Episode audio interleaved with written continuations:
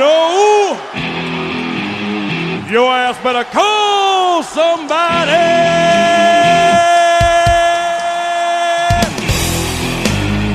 Research and development.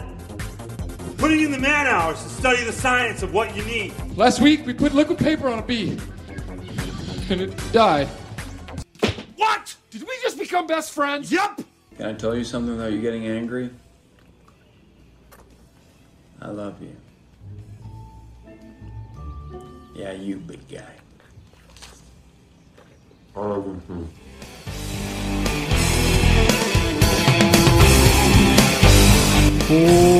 Welcome back in, everybody, to another edition of the 4D Chess Dynasty Podcast. We're so glad to have you back. And as always, thank you for tuning in. But please rate and review on the podcast and definitely make sure that you're checking out the newsletter. There is so much good content coming from all the folks at Destination Devy. The link will be in the podcast description.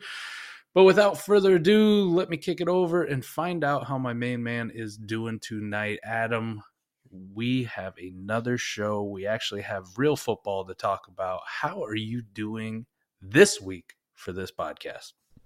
I'm doing phenomenal, Mike. This is the first podcast we're doing a 4D chess after football's been played for fantasy. I'm excited, man. It was it was a lot of fun watching Week One football. A lot of crazy games. A lot of player values. I think are uncertain for people. I'd love to talk about you know kind of where everything's at. It it is kind of weird to think about that, right? We are in September, nine months into doing the 4D Chess Dynasty podcast, and this is the first one we've ever had real football games. we've ever had something real and actionable to talk about, something tangible other than preseason hype and all the things that go with that. As we found out uh, week one, most of it was bullshit. Let's just be honest. We're we're finally past narrative season, right? It's it's real football, man. Narrative season is in the tank. It is over with. Now we're on to real actionable stuff and that's what we hope to bring to you is actionable advice. So adam help let's talk about where we're what we're doing what our philosophy is after week one with a lot of our teams from the contender side from the rebuild side for those best ball teams for the lineup teams what are some of the moves that you're making right now like some of the things that you think have become almost habitual like waivers ran today the first real waivers run and, and there's all kinds of bids all over the place Sure. who are some of the guys on your contending teams that you're picking up and then and then tell the fine folks whether or not it was a difference in best ball or if in a lineup league if you you push the button put in the bid for 'em.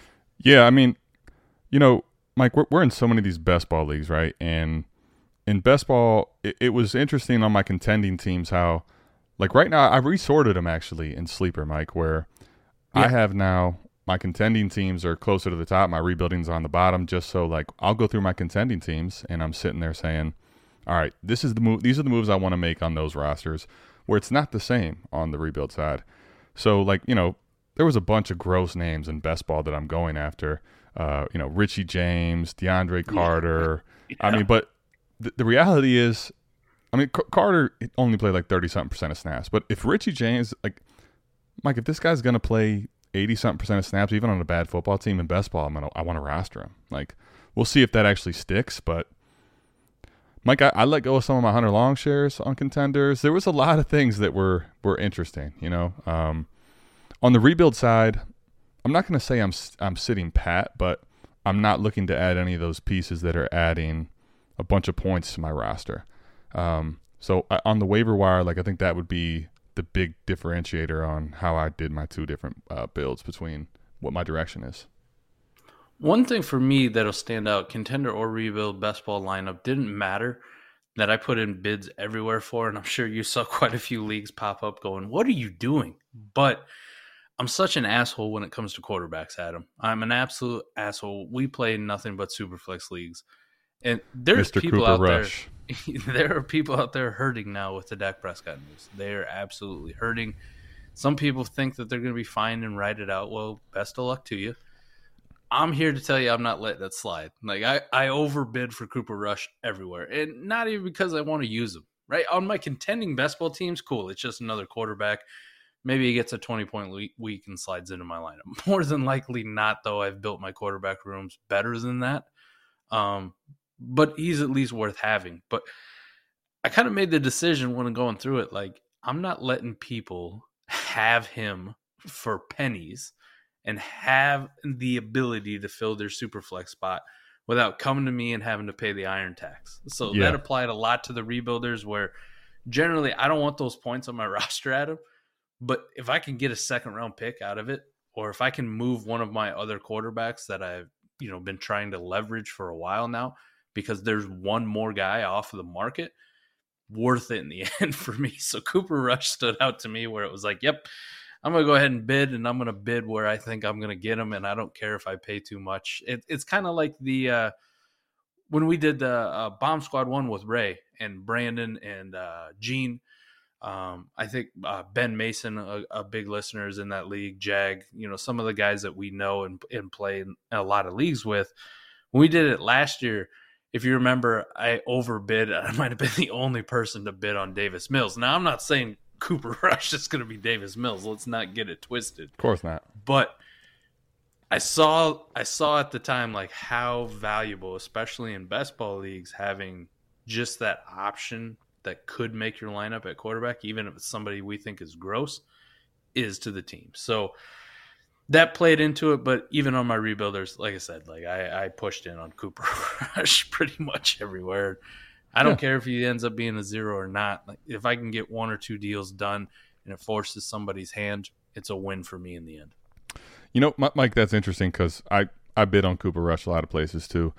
I had a team, Mike, where it's a contender, but it's one of these where the market is so insane on quarterback, and and we know how valuable they are in Superflex, but I I haven't been able to buy a third quarterback anywhere near reasonable. Like it's just.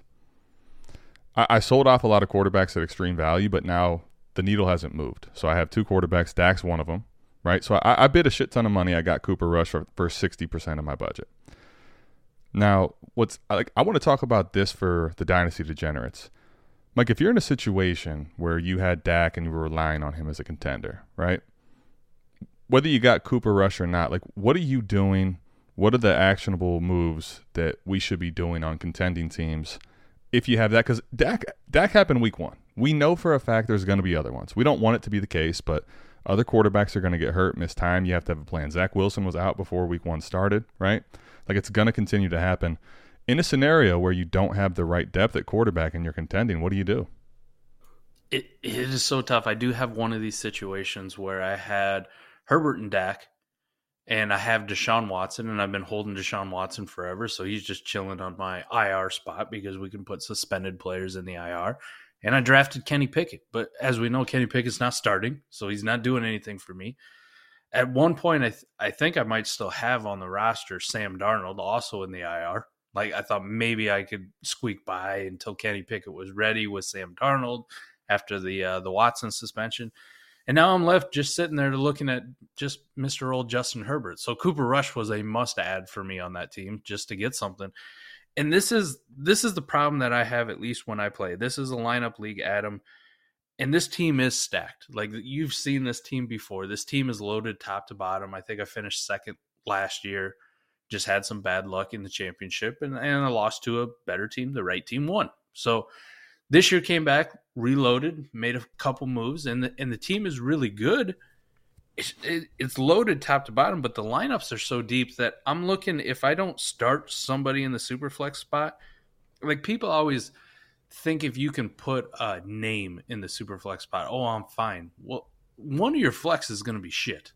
like this, I don't have 13 starters outside of a, a quarterback where I think they could get 20 points. Like I have guys that I know are going to get double digits, but they're probably capped at around like 14, 15 points on a, on a good week, which is fine. Like they're great startable assets, but the quarterback position in most leagues, the way the scoring's set up, like even turds go off for 20, 30 points on a regular. Do you remember last year, like Josh Johnson was the QB1 one week. It might have been the championship week in week 17, if I'm not mistaken, where like Yep.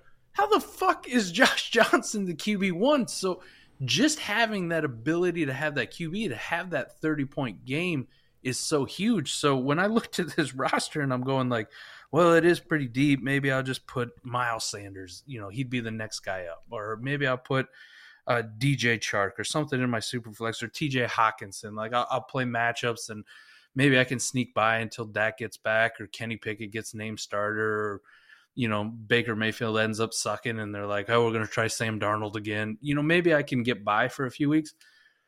But the regular season in reality is so damn short. I can't afford it. Like, I don't want any extra losses that I don't need. So when I'm looking at a guy like Cooper Rush for Superflex, it's like, fuck it, man. I got to go in or I got to go pay somebody to get something. Now, some of the options, you know, like trying to sell Dak, right? And trying to see if there's a rebuilder out there where I could go, hey, let me hop off of Dak Prescott.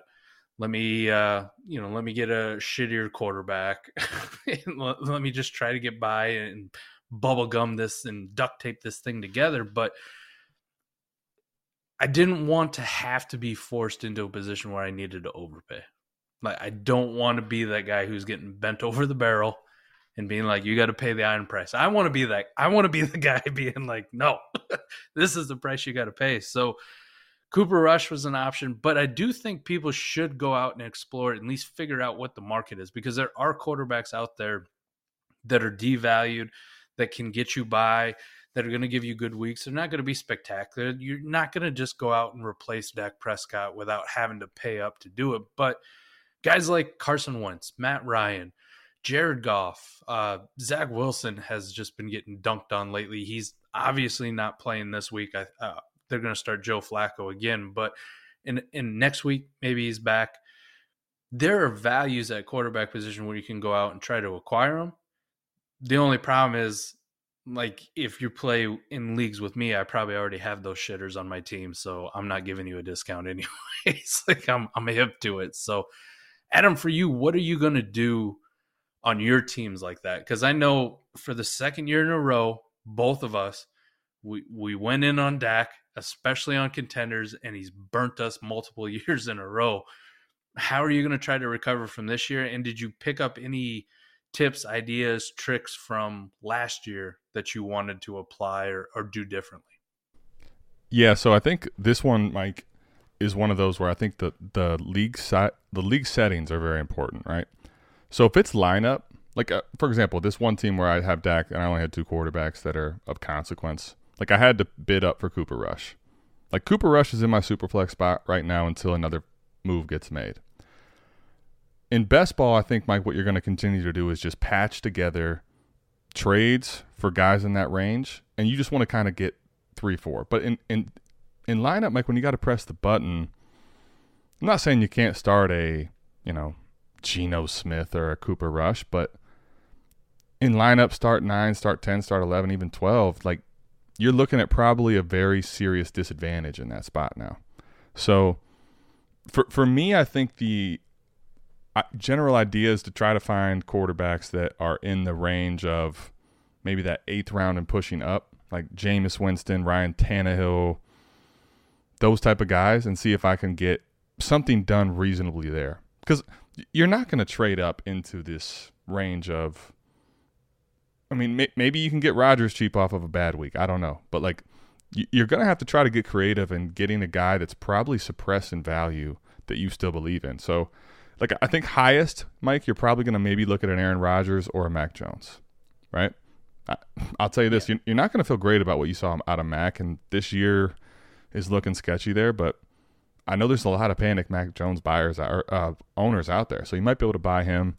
I, I think Mike, like Ryan Tannehill, Matt Ryan, that range you said is probably the most realistic option for you, where you don't have to just get pay something outrageous, right? And and that's the problem is I think, you know, we don't talk about sometimes or a lot of people don't talk about enough the league dynamics, like how your league market really is.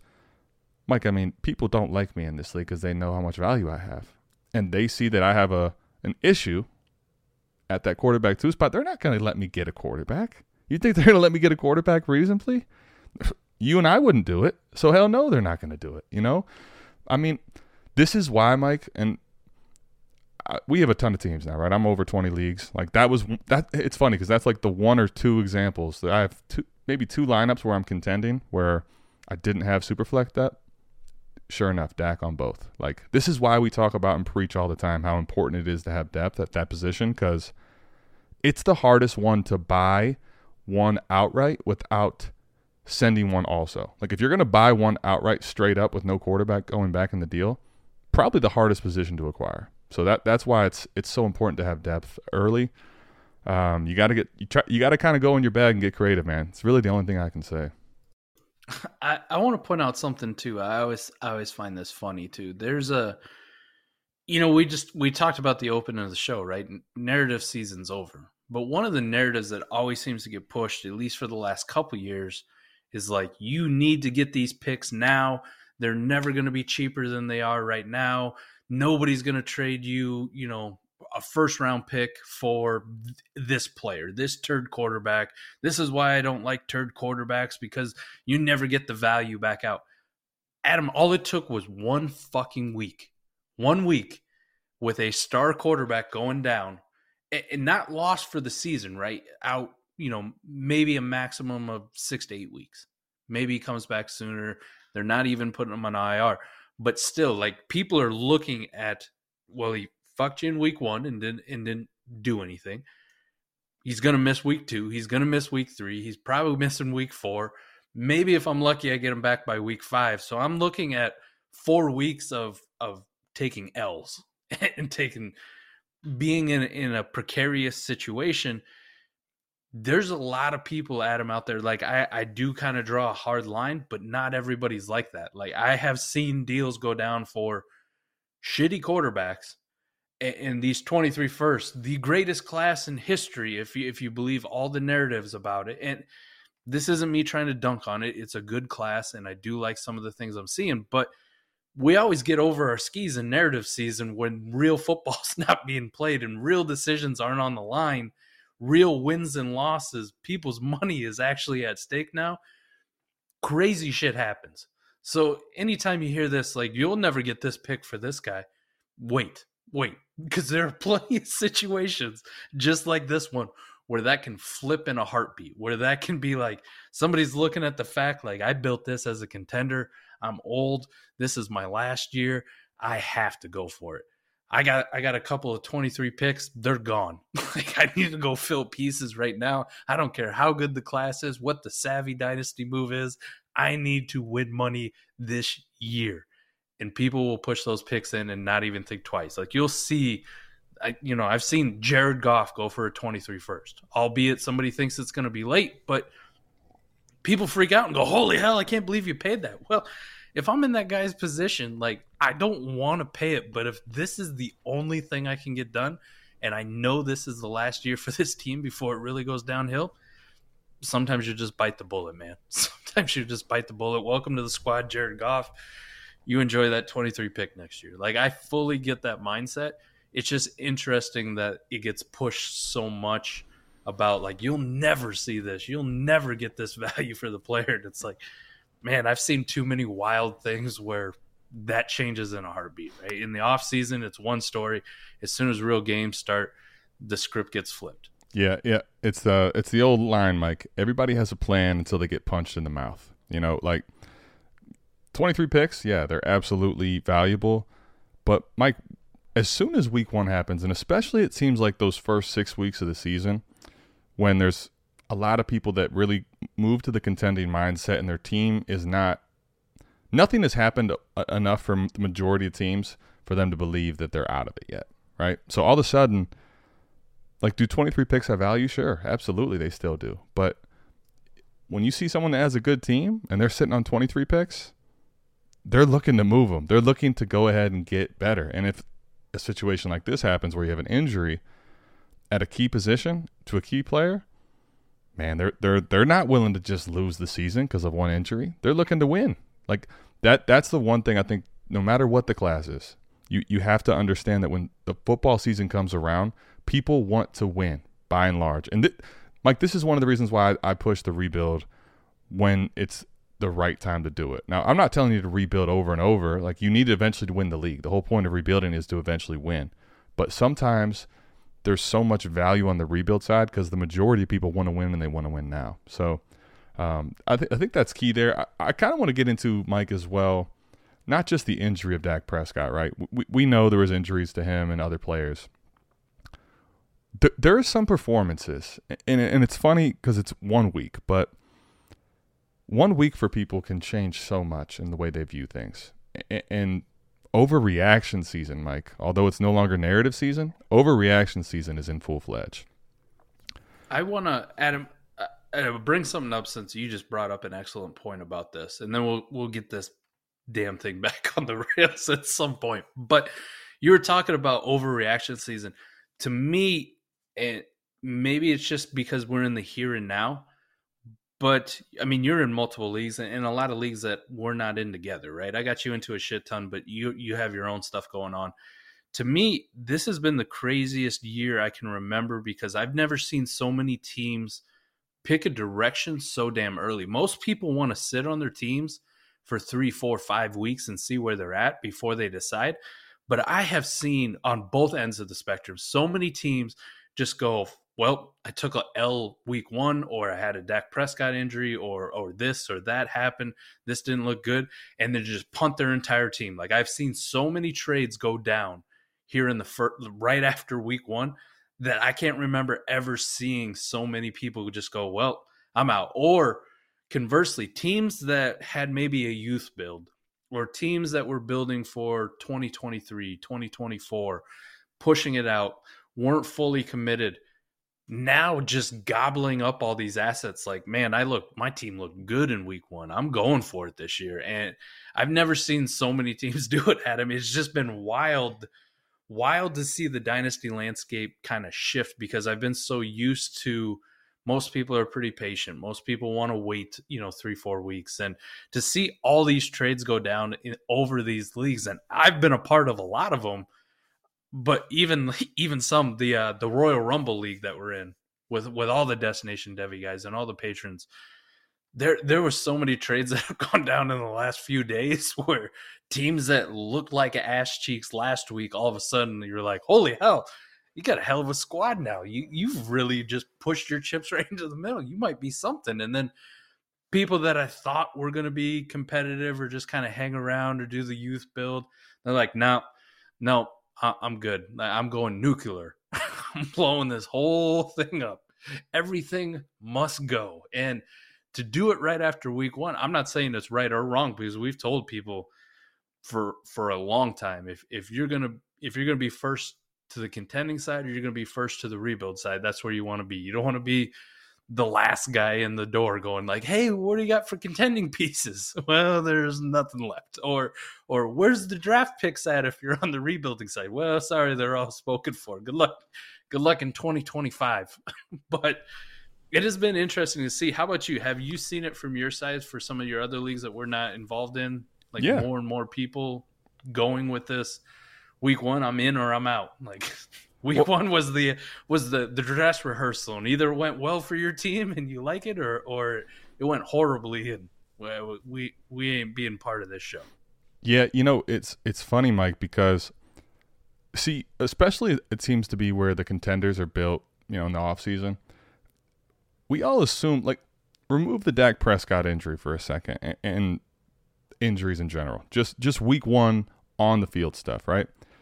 We assume we know everything whether you're incredibly invested, you, you're like us and you pay attention to every minute of everything, or you're somebody that's more of a casual, everybody thinks they know all this stuff about all these players. Like week one, what's funny is, like when we look back on the season, some of these performances will be so overblown, both in a positive way from someone having a huge week and in a negative way from someone having a down week. But like right now, people go off of that week one and they haven't had football for so long. And when you think about it too, like if you didn't build, like we said, a contender with depth, like let me just give you the names. Dynasty Degenerates, listen to this. Some of the names that had disappointing performances as we kind of go look in the startup map. Najee Harris didn't do well, and there's all the injury concern with him too, right? Kyle Pitts didn't have a good week. I mean, you, you can go through this, Mike. CD Lamb not only didn't have a great week, but you're concerned for maybe his entire season now. Yes. Mark Andrews had a okay week, but not a Mark Andrews like week. Breece Hall, you're getting more work from Carter than you were hoping for. You know, Dalvin Cook, not a horrible week, but didn't do Dalvin Cook like things. I mean, Mike, you go down this list and there's so many. Travis Etienne, James Robinson's a thing. Not only is he a thing, he got more work than Travis Etienne, Yeah. right? Jaylen Waddle, I mean, he got in the end zone, but you didn't see the work out of him you were hoping for. I mean, I could go down this list. Alvin Kamara was just okay. There, there's so many guys. D- J.K. doesn't suit up. Akers doesn't hardly play. Aaron Jones is outplayed by A- A.J. Dillon. Like, I go down this list, Mike. People are banking on these guys. And then if you have two or three of them you're banking on, and they give you panic like week once, guess what? They go full panic. Yeah. Oh shit, buddy. What do I do? Ah, ah, I, I, they, they basically are Hackett at the end of the game. They don't know what to do. They don't call timeout. Now it's 20 seconds left, and you're looking like an idiot. I mean, th- this is why on contending teams, depth is so important because, like, if you don't have really a good amount of depth, Mike, right? Like, let's say you were relying on Cam Akers and you were relying on DeVonta Smith, just those two. What's your backups? Because right now, DeVonta Smith did not score and Cam Akers did not score. They both were active Yeah. right? Like, I mean, Mike, it's it's it's a real thing for some of these teams that don't have depth is the panic. And like you said, right or wrong, I don't know, but the needle moves and it moves really fast after week one.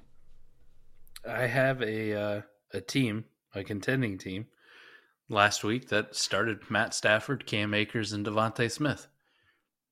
How do you think I did? Well, Not that great. Mike, I have a goon squad that I started basically the same thing: Matt Stafford, Cam Akers, and Allen Robinson. Now, the, the season's not over for that team, but week one, how'd you think that went? Not good at all. It was a oh, start yeah. nine. I had three of my three of my start nine was Rams that did nothing.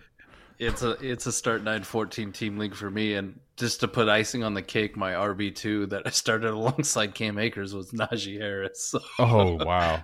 R.I.P. to that that that. The- yeah, that league did go so well. The crazy part was too, if had I not been playing all the Bills week one, like a a lot of other players on my team did really well. Travis Kelce had a great game. Saquon Barkley had a great game, but you just you can't overcome three horrible performances in start nine. But yeah, I mean to the point, you know, you're gonna have a lot of needle movement after one week, and I think Mike, like really what I want to talk about is both on the contending and the rebuild side. A combination of what the players have done, some of the ones that we're keeping our eye on, whether it's right or wrong as far as we believe, um, whether they're buys or sells, and then ultimately how we're proceeding during this chaotic market in your league, um, you know, w- with the rebuild and the contending side. First and foremost, for me on my contending best ball teams, one of the priorities for me, especially this week, was to go through and have an honest assessment of my bench, and especially the guys on my bench. It didn't matter how deep the league was.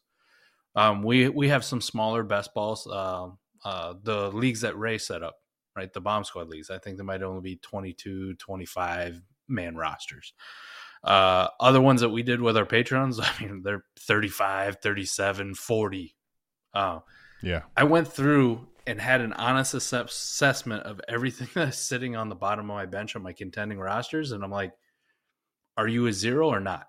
like, are you going to do something for me or not? And Adam Trautman was a name on a lot of my teams. Hunter Long, again, a guy that I like and you and I both like, and we know we need to be patient with him. But sorry, Hunter, like I'm in win now mode. I I need points and I need the maximum amount of depth because what you pointed out earlier, it doesn't matter what I thought I knew three weeks ago and how I thought about this team.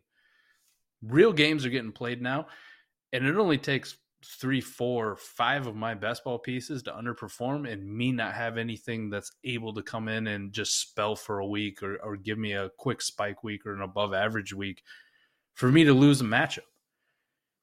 And I don't want to take too many of those L's leading up to the playoffs, right? I want to be consistent throughout the entire year and be the most dominant team because that'll lend itself to me not having a really bad playoff week. Like my team can can overcome Najee Harris being poo poo for a week or getting hurt, or if we can overcome losing Dak Prescott, I feel really good about it heading into the playoffs. Like that is a very clear direction for me. On best ball, if I can't overcome those consistently, I wasn't a real contender to begin with, and I mismanaged how I built that best ball roster. So, one of the things to ensure that I'm managing and building my best ball dynasty rosters on the contending side well is to give an honest assessment of everything that's sitting on your bench.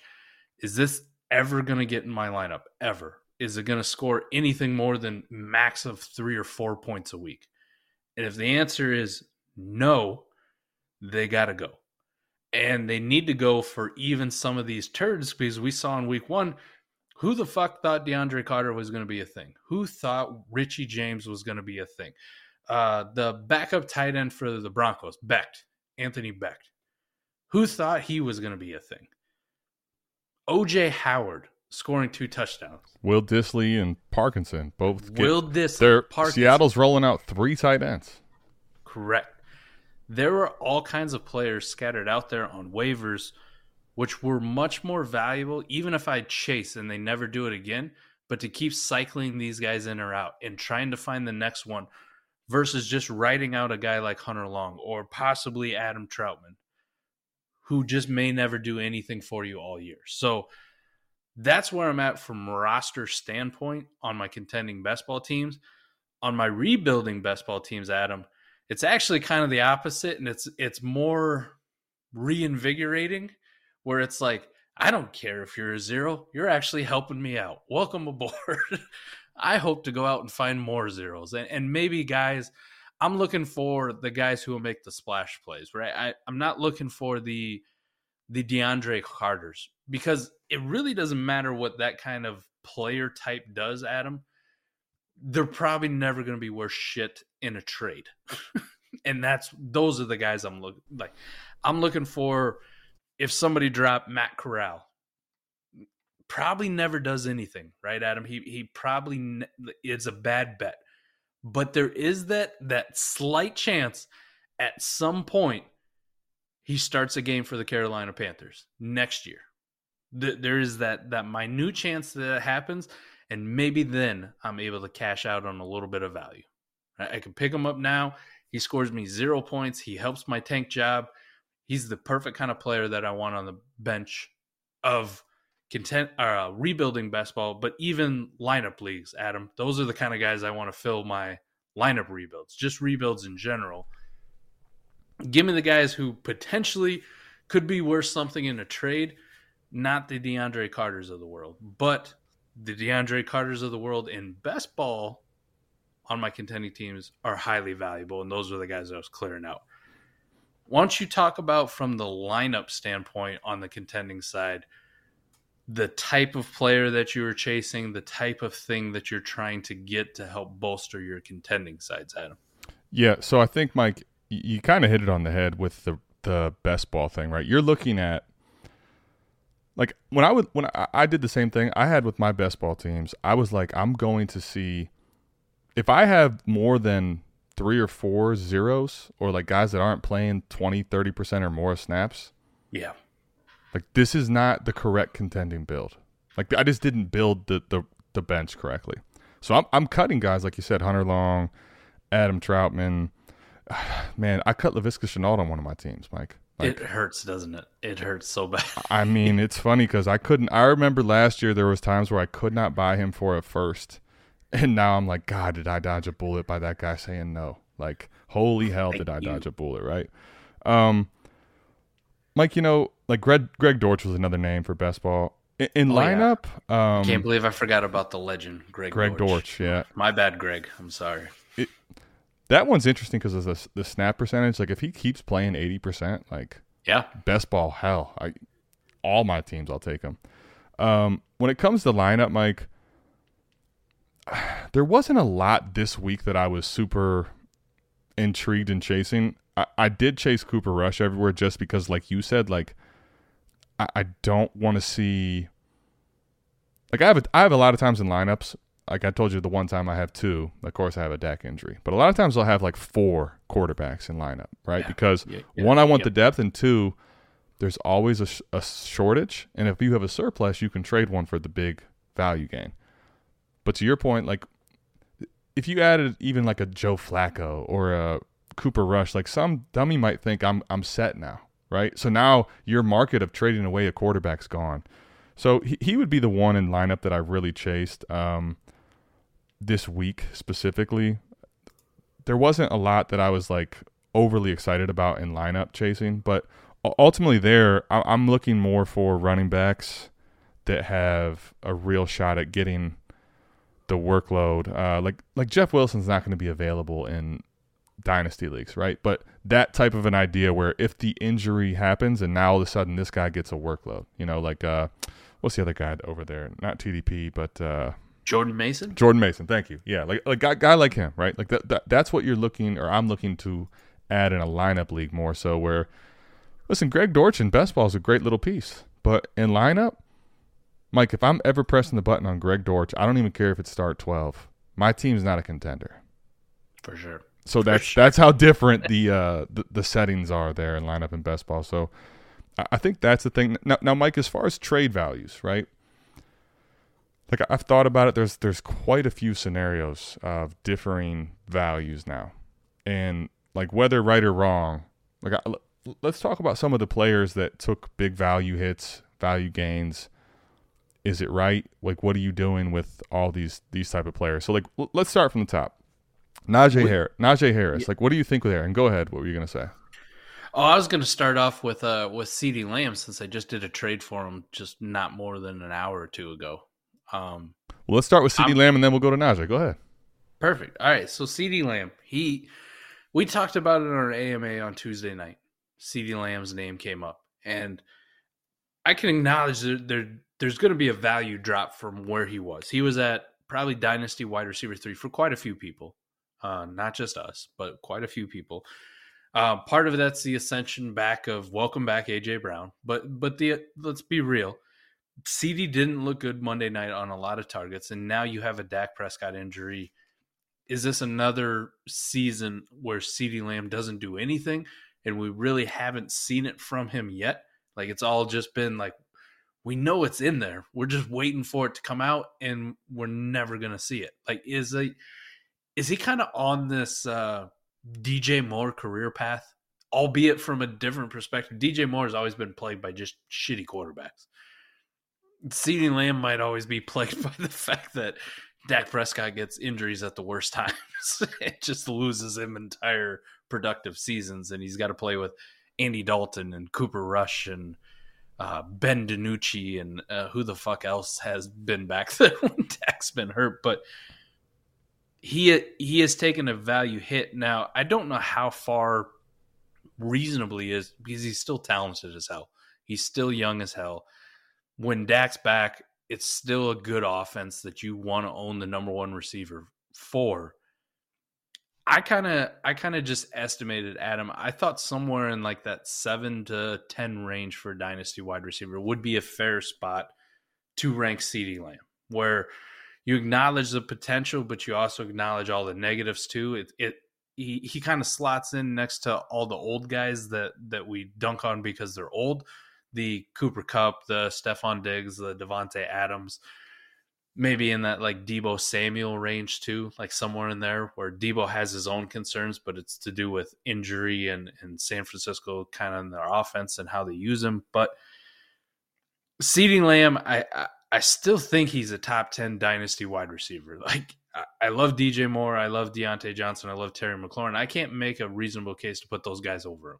So I got presented with a trade offer today where I would acquire CD Lamb on a rebuilder uh, or a productive struggle, however you want to call it. And in return, I'm sending away Drake London and Tyler Conklin as like a throw in. I have no idea why the fuck Tyler Conklin was on my team, but that's besides that's the point. I kind of must have lost track of that one. But Tyler Conklin and Drake London. Now, Dri- Drizzy had a great week one. Like, uh, uh, great showing from him right out the gate. But I'm not ready to to like elevate him to crazy territory the same way I'm not ready to panic and, and lose my mind over CD Lamb. So to me the trade just made too much sense. Like I had to look at it so many times to be like, am I am I making a fucking mistake here? like, is there something something I don't know? Like, and what I should have done is should have sent it to you and been like, what do you think? But I'm not going to disrespect you because we're in the same league and, and going for the same things together in that league. Like we're both productive, struggling our asses off. So didn't want you to sneak in in the last minute and buy CD Lamb from me. But that's where I'm at with him. Where if you can make a move like that, like I'm cool with it. But on the con- converse side, if you have CD Lamb and you're a little bit concerned about it, we talked about it on the AMA instead of instead of selling CD at a at a panic cost. Now I don't know if Drake London and Tyler Conklin like constitutes a panic cost. Like I thought it was a good deal for me to acquire Lamb in that deal, where I thought it was I was getting a little bit more of the value. I'm saying for the contender side, I'm gonna go explore those guys that we were just talking about, the DJ Moore, the Terry McLaurin's, the Diontae Johnson types, and just see if I can get something added on that's worthwhile. Uh, a second. Um, a second round value type player. Uh, not a not a Tyler Conklin, but maybe I can get a tight end that's a little bit better. Maybe a Cole Kmet or something like that to help bolster my lineup a little bit. What say you? Where are you at on on guys like CD Lamb? Since we're starting with him. So, well, let me start here because you you you started with the conversation, and I think you were like, you know, I don't know if he's in that DJ Moore conversation, if that's a good comparison, kind of because you know, CD yeah. Lamb CD Lamb has this sexy feel to him. And I think now with hindsight 2020, we have this DJ Moore doesn't have that sexy feel to him. But I think it's a good conversation. I think this needs to be had. So let's have it on 4D. Dynasty Degenerates, think about this with me now, okay? Because here's what we forget is that DJ Moore once was the sexy CD Lamb type name. He really was. yes, he was. 100%. And, and when you think about it, Mike, right? So DJ Moore, it's funny like uh, if you were drafting aggressively the rookies back in the day when he was 2018 a rookie, you were disappointed early. He only played like special teams for the first several weeks. He started finally. Um, he started the last 10 games of the year. But Mike, like him starting 10 games versus CD starting almost the whole season, they're not that different even as a rookie. Uh, 935 for CD Lamb, 788 for DJ Moore, and only 10 starts. You go to you go to the second year, right? C- DJ Moore had 1,175 yards. CD Lamb only had 1,102. That's with Dak Prescott. The next year, DJ Moore almost has 1,200 yards, 1,193. Last year, he has 1,157. Mike, CD Lamb, unless Dak Prescott's able to miraculously come back from this hand injury early and also play really well, like look what Russell Wilson was last year, right? Like when he came back off that hand injury, he wasn't the same guy. Like we, yeah. we all know it's the case.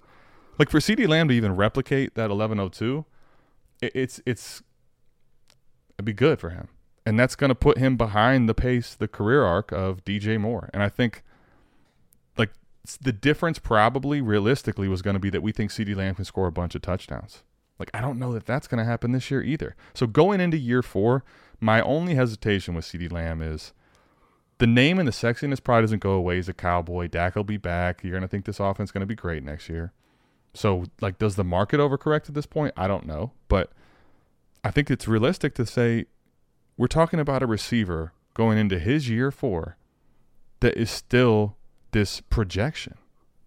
Like that's that's a hard thing to do when you're gonna have now, Mike. I'm not saying Drake London. I would have. I would still take CeeDee Lamb over Drake London, but you're gonna have rookies this year that have good seasons. You had those rookies last year that had good seasons. You're to have the 23 rookie wide receiving class come in, right? And CD Lamb now is to be going into his year four with hypothetical projection. So I see both sides of it. Like I'm I'm take I'm making that deal that you just made. Like I would rather have CD Lamb than Drake London, but like I, I, I don't know what the hell to do with CD Lamb because here's the thing, right? The only way I want to acquire him probably is on a rebuild. Like on a contender, like what? Why? it's probably not the right move. So, like, if I can acquire him on a rebuild because he's somebody's worried about his current produ- production, fine. But outside of that, like, I'm not going to pay anywhere near the old CD Lamb market prices on any direction build. Do you think there's something just to the name value?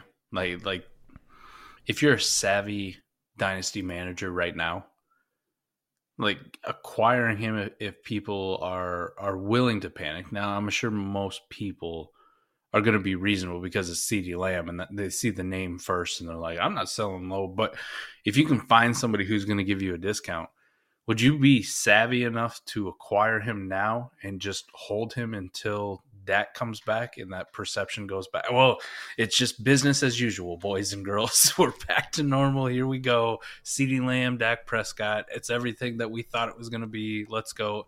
And that's the moment you're going, all right, time to go. Perfect. I, I would say, yeah. I mean, yes. The, the the play probably is to take CD Lamb, knowing you're going to hold him, unless there's a Dak Prescott coming back and looks really good, and he's on a boom week, and you can maybe move him. But so so, so yeah, that's probably the savvy play. I just, Mike, I think it's sometimes we're overplaying the hype, the, the the talent, and underplaying the reality. Like Mike last week, right? This offense, even if Dak's healthy, was scary only offense to not score a touchdown in week one. Mm. Offensive touchdown. Mike, he's on the field the whole time with Dak Prescott. He didn't hurt that hand until the very end of the game. Yeah. Two catches, 29 yards. On 11 targets. Right. Like, I'm not saying that, like CD Lamb's dog shit or anything, but I just think like CD Lamb has always been this. We know the talents there, and we think this offense is, is super upside. So it's always been like it's gonna fire. My question is to you, like it, it's highly unlikely to fire this season.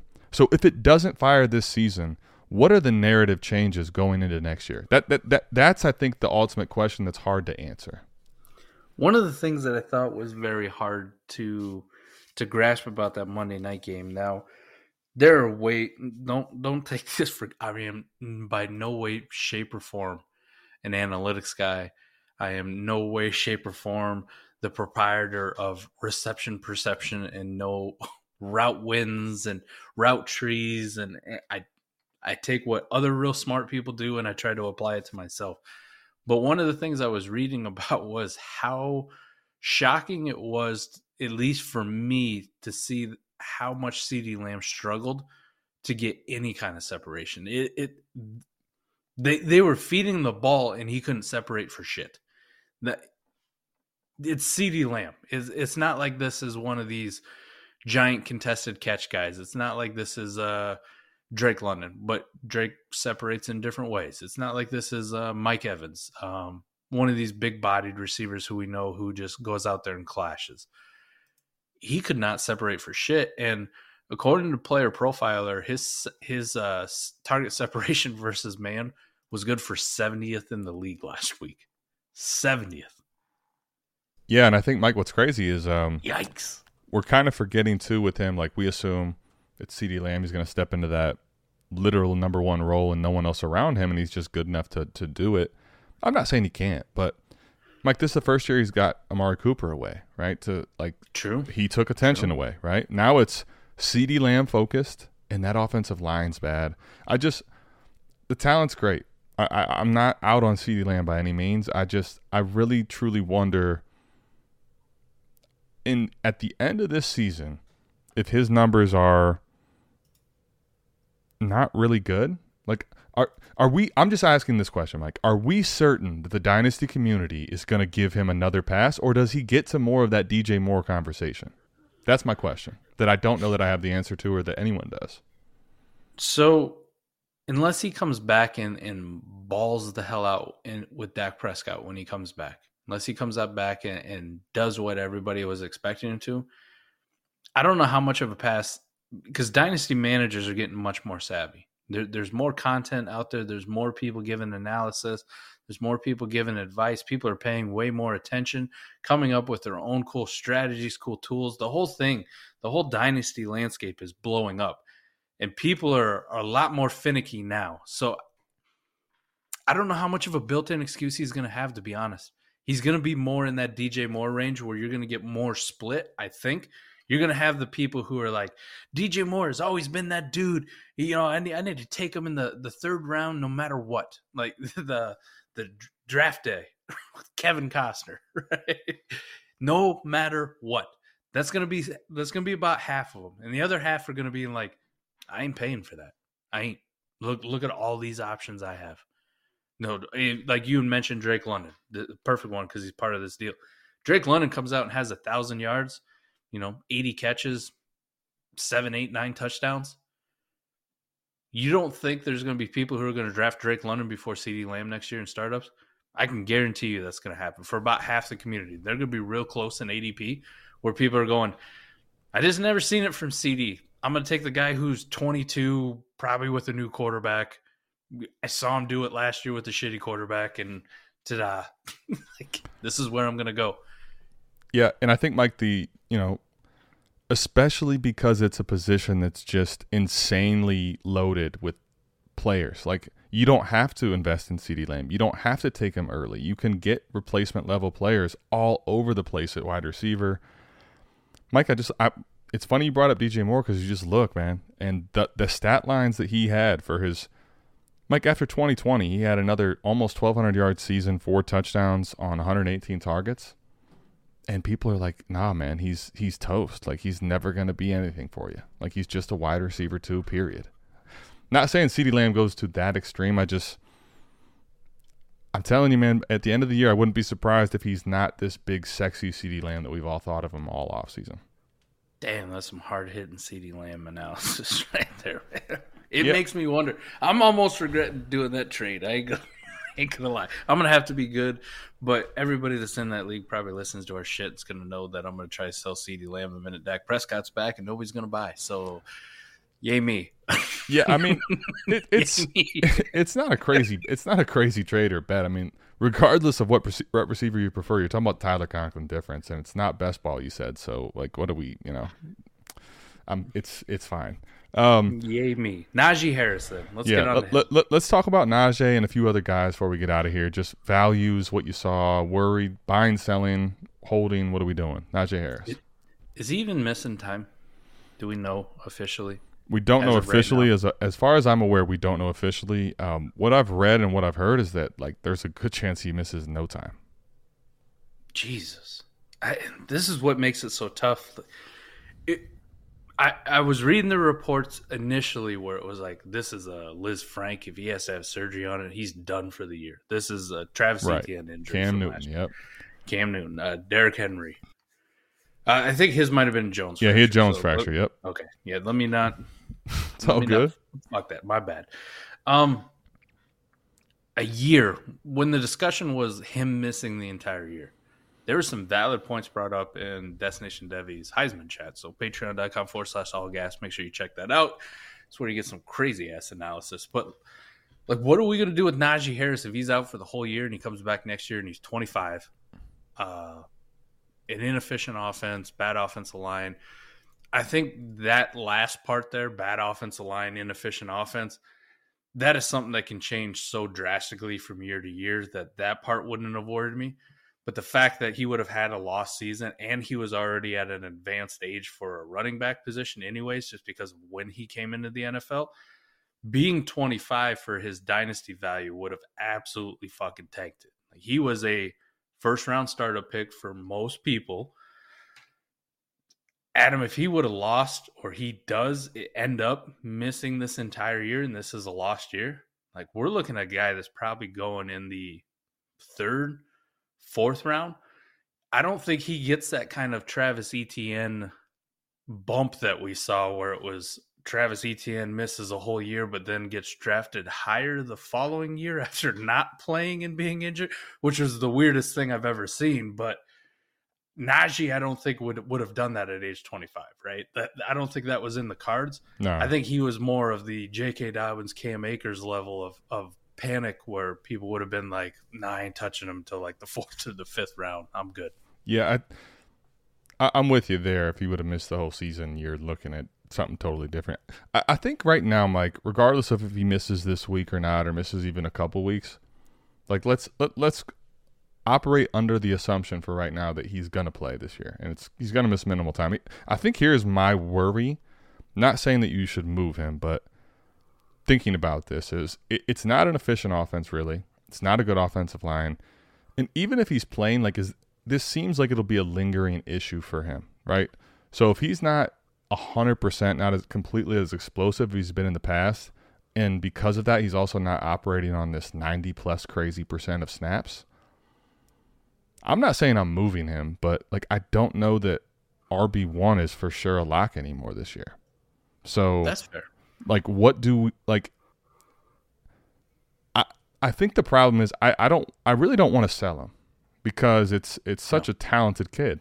But is there a realistic pivot point, Mike, where you're gonna say on a contender, like this is a guy that was lower valued going into the offseason, but right now, like I'll just pivot out on this because there's not the big risk. Where where I'm at on it, um, I think uh, Ben, one of our patrons, one of the patrons of Destination Devy, who we have a lot of good discussion with. Shout out Ben, uh, who I made that trade with too, the Drake London CD Lamb trade. We've made some deals, but he was asking me immediately after like where I was at on Najee Harris, partly because he wants to try to buy cheap from me or or sell high to me, vice versa. ben Ben's always looking for an angle. He doesn't stop. He he always hustles. Absolutely, man. Ben, hustle it out, man. The honest opinion, what I gave him then, and I think I'm still at now when we're talking about this, Adam, is if I have Najee Harris, I, I probably have him on a contender, or I had him on a team that I'm planning on being ready for next year. Mm-hmm.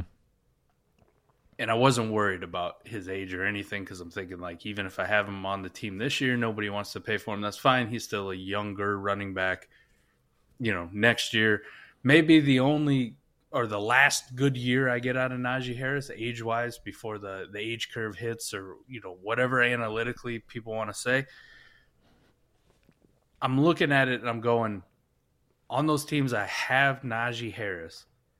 If somebody gives me 90, 95% of pre week week one price, I'm good cashing out. Like I'll just cash them out. I'll just uh so for me, Adam, I want to say like if you wanted Najee Harris before before week one started, you are gonna have to almost reach three firsts for me, running Right, back, the way. I value running back. Yep. Just three random firsts in value. Whether that's players or actual picks, didn't matter. If you gave me three firsts for Najee Harris, I'm having a good hard discussion about exactly where my team is. But I would say more than not, I'm probably just I would have taken those picks. Now I'm at the point where if I can get 90, 95%, I would be ready to cash out. So that for me, anyways, what I told Ben is I'm probably at like two firsts and a second. Like a good second too. Not I don't want your 2023 212. I don't want that shit. Like I want a good second, whether that means I got to go out to 24 to get it or whatever. At that point, I think I'd be ready to cash out. The really shitty part is though, that's where I'm at on selling.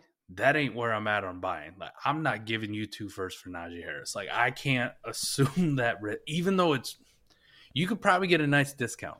You could probably get a nice discount. I just don't want to. I don't I don't want to put my eggs in the basket that's, you know, a wheelbarrow that that the front tire's flat and it's probably going to tip over at some point. But if I hold it real steady and pray real hard, I can keep it straight. But I don't I don't want that hassle. I don't want I don't want to go through all that effort just to lose it all in case I mess up. So yeah, that's where I'm at with Najee. What about you? Like does does that make sense to you where it's For just sure. like 90 95 I'm good? I think that's where though, I like I don't know if it's really a buy because I don't think you're getting the discount that you should get. Agreed. So, so for me, it's more like I have Najee on a contender. What am I doing? Um, so, so, so, like, let me go down the list and I'll just ask you, and I'll tell you where I'm at too. Uh, Najee Harris, or if you could pivot to Joe Mixon, what do you do? On a contender, Yeah. I'm taking Joe Mixon. I'll- Agreed. I'll, just Agreed. take that straight up. Agreed. Saquon Barkley. I'll, for fucking sure, I'm taking Saquon. Okay. Um, Dalvin Cook. Mm, oh man, this is the one where it kicks you right in the teeth because Dalvin Cook is. These are where the scar. hell, dude. But th- this is where the conversation starts getting real. Like, what do you do? Personally, I'm going to keep Najee. Okay. I'm I good. could, I could honestly make the case either way. I, I think that you're like to me, I'm worried about injuries with Cook, but I don't know that he has them now. Where I think maybe Najee has it. So like, I think you catch me at the right time. I might take Dalvin Cook over him currently on a contender. Dynasty value, I still want Najee Harris regular value. Um, okay, well, one more here. Uh, let's talk about uh, Alvin Kamara. Mm. Give me Alvin Kamara. Ag- Agreed. Yep. So so I think those are the pivots, and and the running back position is just so, so shallow that after that I'm just gonna hold them. So it, it brings me to a couple other ones before we get out of here, Mike. We're we're gonna go a little over an hour, but let, let's do just a couple more value ones here. Yeah. Travis Etienne, man. Like I was talking about this all off season, and I was a guy coming out of college for him, like coming into his rookie draft.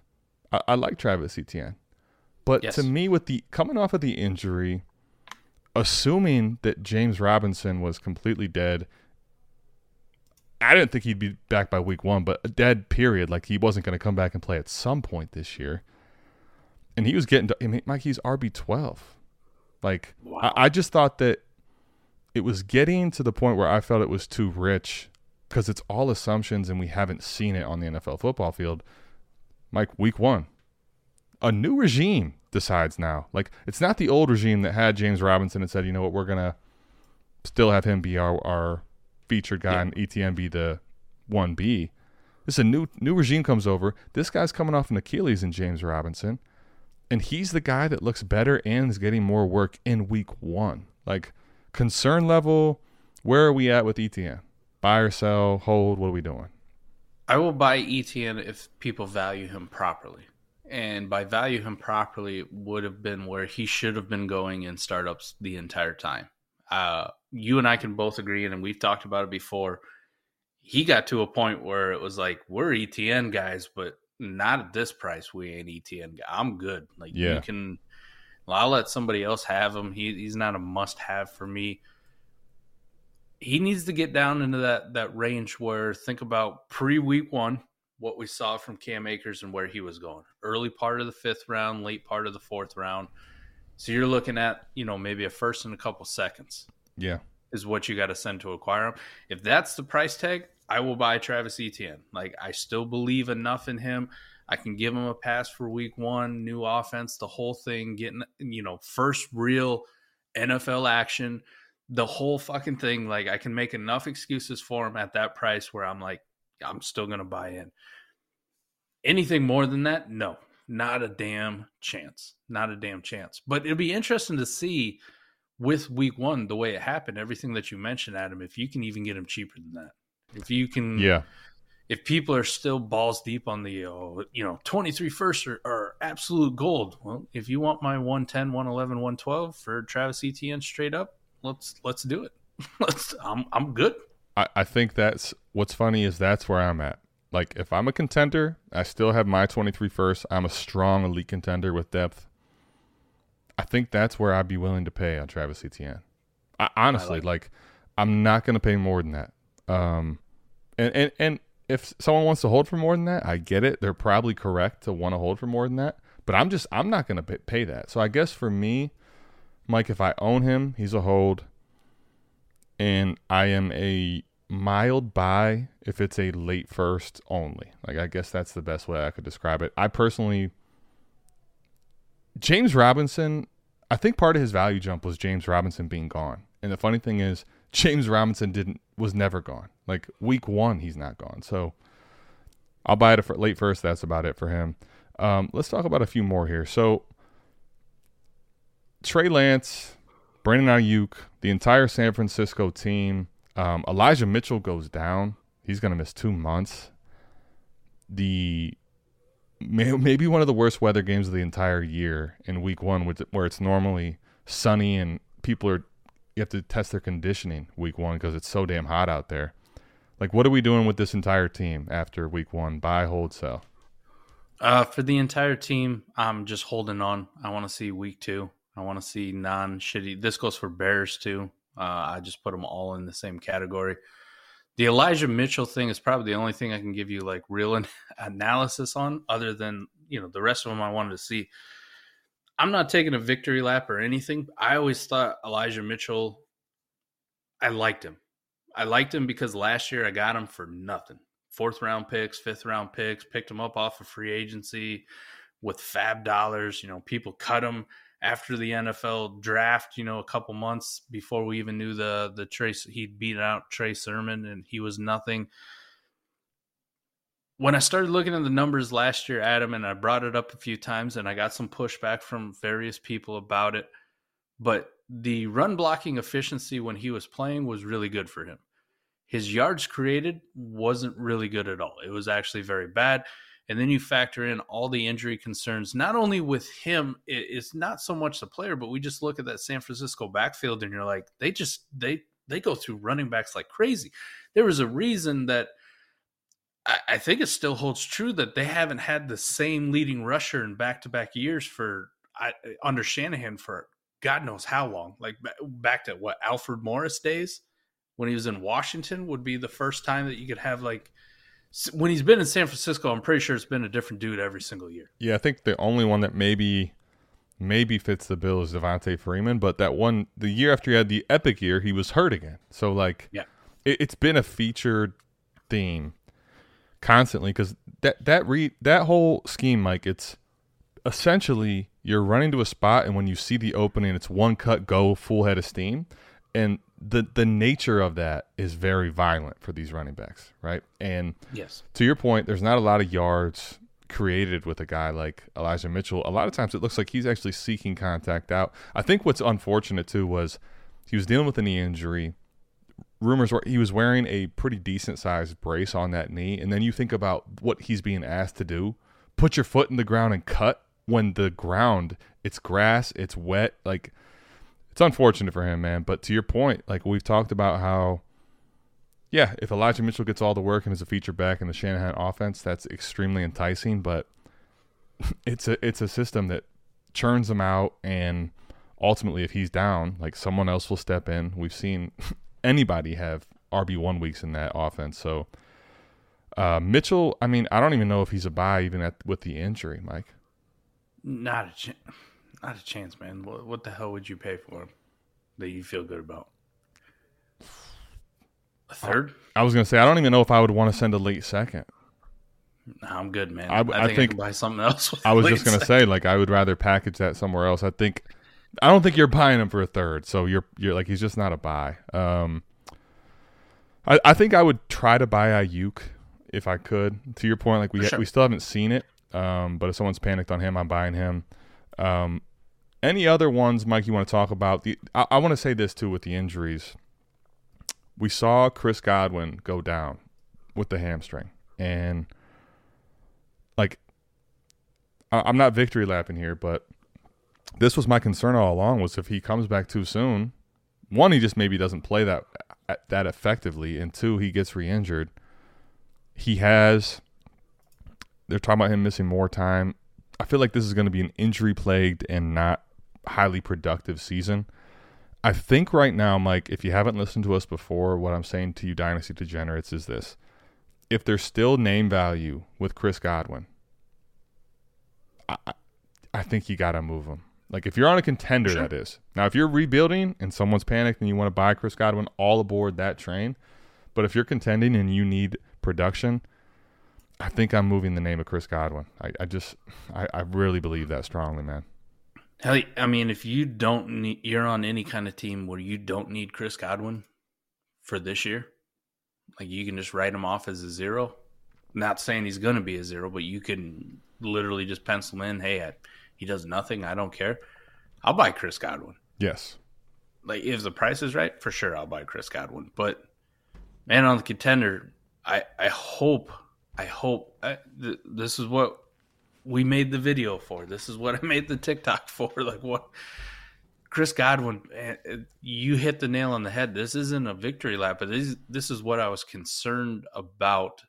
Not only possibility of re-injury or, or having having something pop up in season because of the whole ACL MCL thing, but just the risk that you're going to take if you the prices that he was going for making that investment in Chris Godwin when the reality was whether it was a, re-injury or whether it was slow return to full production we kind of just knew that you could write him off for at least the first 6 weeks 7 weeks maybe eight weeks. And in a regular season for fantasy football, that's actually so short. It wasn't an investment that I was willing to make. Now,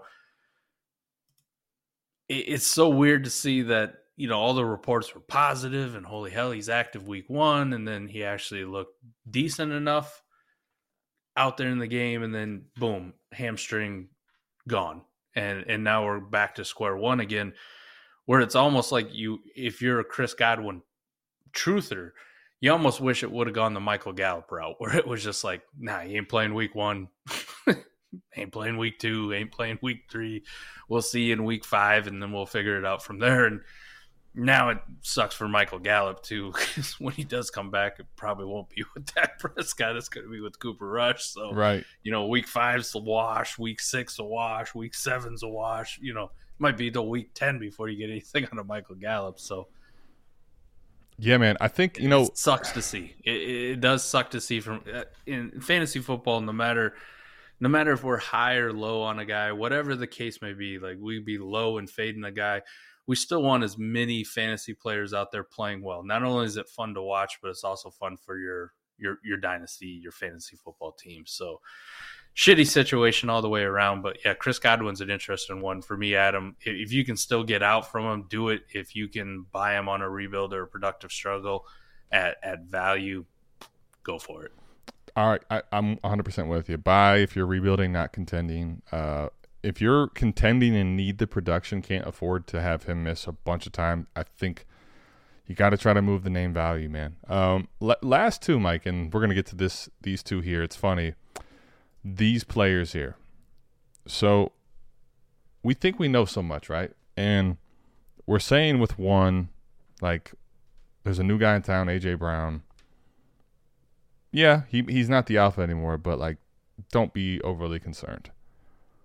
Bad as bad of a showing as it could be for one DeVonta Smith, and then drafted in that very same range, one that everyone is assuming like they draft Jameson Williams, they bring over DJ Chark, Hockenson's healthy, Swift is healthy, like he his end of the year absolute barrage was based on his target volume. Week one, zero catches on four targets for DeVonta Smith. Week one, 12 targets, eight catches, 64 yards, and a touchdown for Amon Ra St. Brown. Uh, buying, selling, believing. Amon Ra St. Brown continuing this all year. And then also same with DeVonta Smith, are you worried or wh- what's your start? What's your status with both of these guys before we get out of here? Last two. DeVonta Smith, I have some some pause. Let's just say some pause because it's one week. AJ Brown's a new toy in town. I'm an Eagles fan. The whole reports were the chemistry that they had together between AJ Brown and Jalen Hurts was is it was like they played together forever. I I want to see another week and kind of see the target distribution of maybe some of that luster, some of that shine wears off. You brought up a great point now teams know like they have real film with AJ Brown in the Eagles uniform. You have to believe the defenses are going to game plan more to rolling coverage towards AJ Brown. So, are we going to get to see some of the things that you know during a conjecture season that we were a part of? Are we going to get to see some of those things with DeVonta Smith on crappier cornerbacks one on one? I want to see what it looks like in week two. So I do still have some pause though, but my my my spidey senses are tingling with DeVonta Smith on Amon Ra. I never left. I never left. I'm in the same spot I was. I think he's just good at football. Uh, draft capital be fucking damned. We saw him produce. You can make whatever narrative you wanted to about, oh, he did it without. He did it without Swift. He did it without fucking whoever. I don't care. Amon Ra went out there and earned those targets. And now you see in week one with everybody healthy, with DJ Chark in town, all the people who thought DJ Chark was going to be a bad thing for Amon Ra, you can quietly sit down and go back to not saying anything anymore because that is not the case. DJ Chark is a great field stretcher and it actually opens up more for Amon Ra. And I think the targets speak for itself. I'm not saying he's going to produce at this level all year, but where he was being drafted at was a value where he's probably still being valued at now is still a value. He is going to be a good wide receiver two slash wide receiver three just because the position is so deep for you the entire year. So if people just want to send him away willy nilly, oh, I'll, take your your early 23 second. By all means, you can have it. If, if they want to get crazy and they want to do that, I usually don't do it because you know it always kind of just feels like a sucker play. But I would actually be willing to be on the other end of, you know, I'll give you Amon Ra and a second. You give me your 23 first. If I if I feel that's going to be late, cool. I'm I'm willing to move back five six spots and pick up Amon Ra St. Brown for sure. Yeah, yeah, I, I'm with you. I think the other thing is like, um, you know, th- this probably quieted the haters a little bit, but I- I've still seen floating around Twitter, Discord chats that, well, JMO's not back. JMO's going to be the alpha when he comes back. Like, if that narrative's still around, I'm not saying that there's not truth to Jameson coming back is going to earn targets. But if that scares you that like Amon Ra can't earn targets with anyone on the field, if that's still a narrative from some owner in your league, Amon Ra for an early second's easy for me. Like I don't know if I just want to send generically my first, but like you said, Mike, if if someone wants to do the here's Amon Ra a second, you give me the upgrade of a first, yeah, I'll I'll do that too. So I, I think he's a buy. I'm, I'm not panicked on DeVonta Smith. I, I think that you're gonna have much more volatile season from him this year, but I do think there's to be weeks where he still pops. He, he's he's a very good talent. He he's probably more suited for non-alpha role. Um, this was a bad bad bad week one. Like I, I need to see more of that week consistently for me to really panic. So that's where I'm at on those two guys. The last thing on Amon Ra, then we'll we'll we'll wrap this up, Adam. It, when you mentioned JMO, I, I had a. I mean, you can't see it because this podcast form. You can see it because we're on video chat together. But I had a hell of an eye roll when it was Jameson Jameson Williams because I said it a billion times. I love Jameson Williams, but let's be honest about it, people. It's a rookie who hasn't played a lick of NFL football yet hasn't practiced, hasn't gone through training camp, and he's coming off a major knee injury. You think the minute he's back, Amon Ra is just dead? No, we just talked about Chris Godwin, and we knew that the first couple weeks were going to be bad.